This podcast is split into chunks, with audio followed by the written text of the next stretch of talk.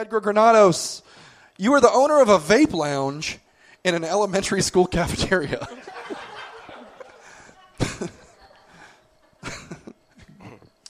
Hi. Hey. Hi. My name is Harold L. Vape, Vape Vaporman, and I'm a premium established legitimate figure in the totally credible vape marketplace.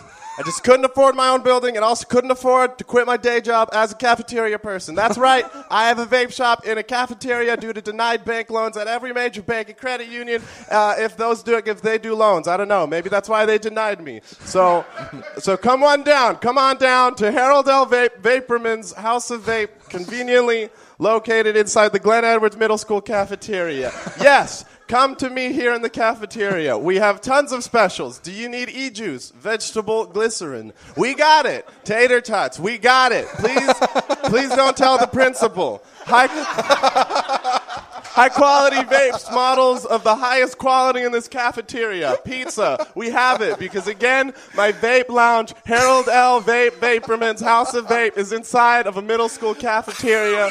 Glen Edwards Middle School cafeteria. Hang out in the janitor's closet. You cannot vape near the children. This is highly illegal what I'm doing. I don't even know why I'm making a commercial for it, except that I bought I bought the stuff, the vape and now I have to sell it or I'll lose my house. These prices are literally as low as I can make them so that I don't lose my house. Come buy me out. There is a sale now that I just started and it's, it's crazy. Our prices are crazy. Crazier than opening a vape lounge inside of a middle school, Glen Edwards Middle School in Lincoln, California. Come on down. Harold L. Vape, Vaporman.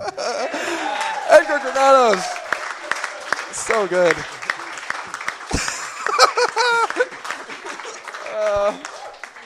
That was great. Very good, Edgar.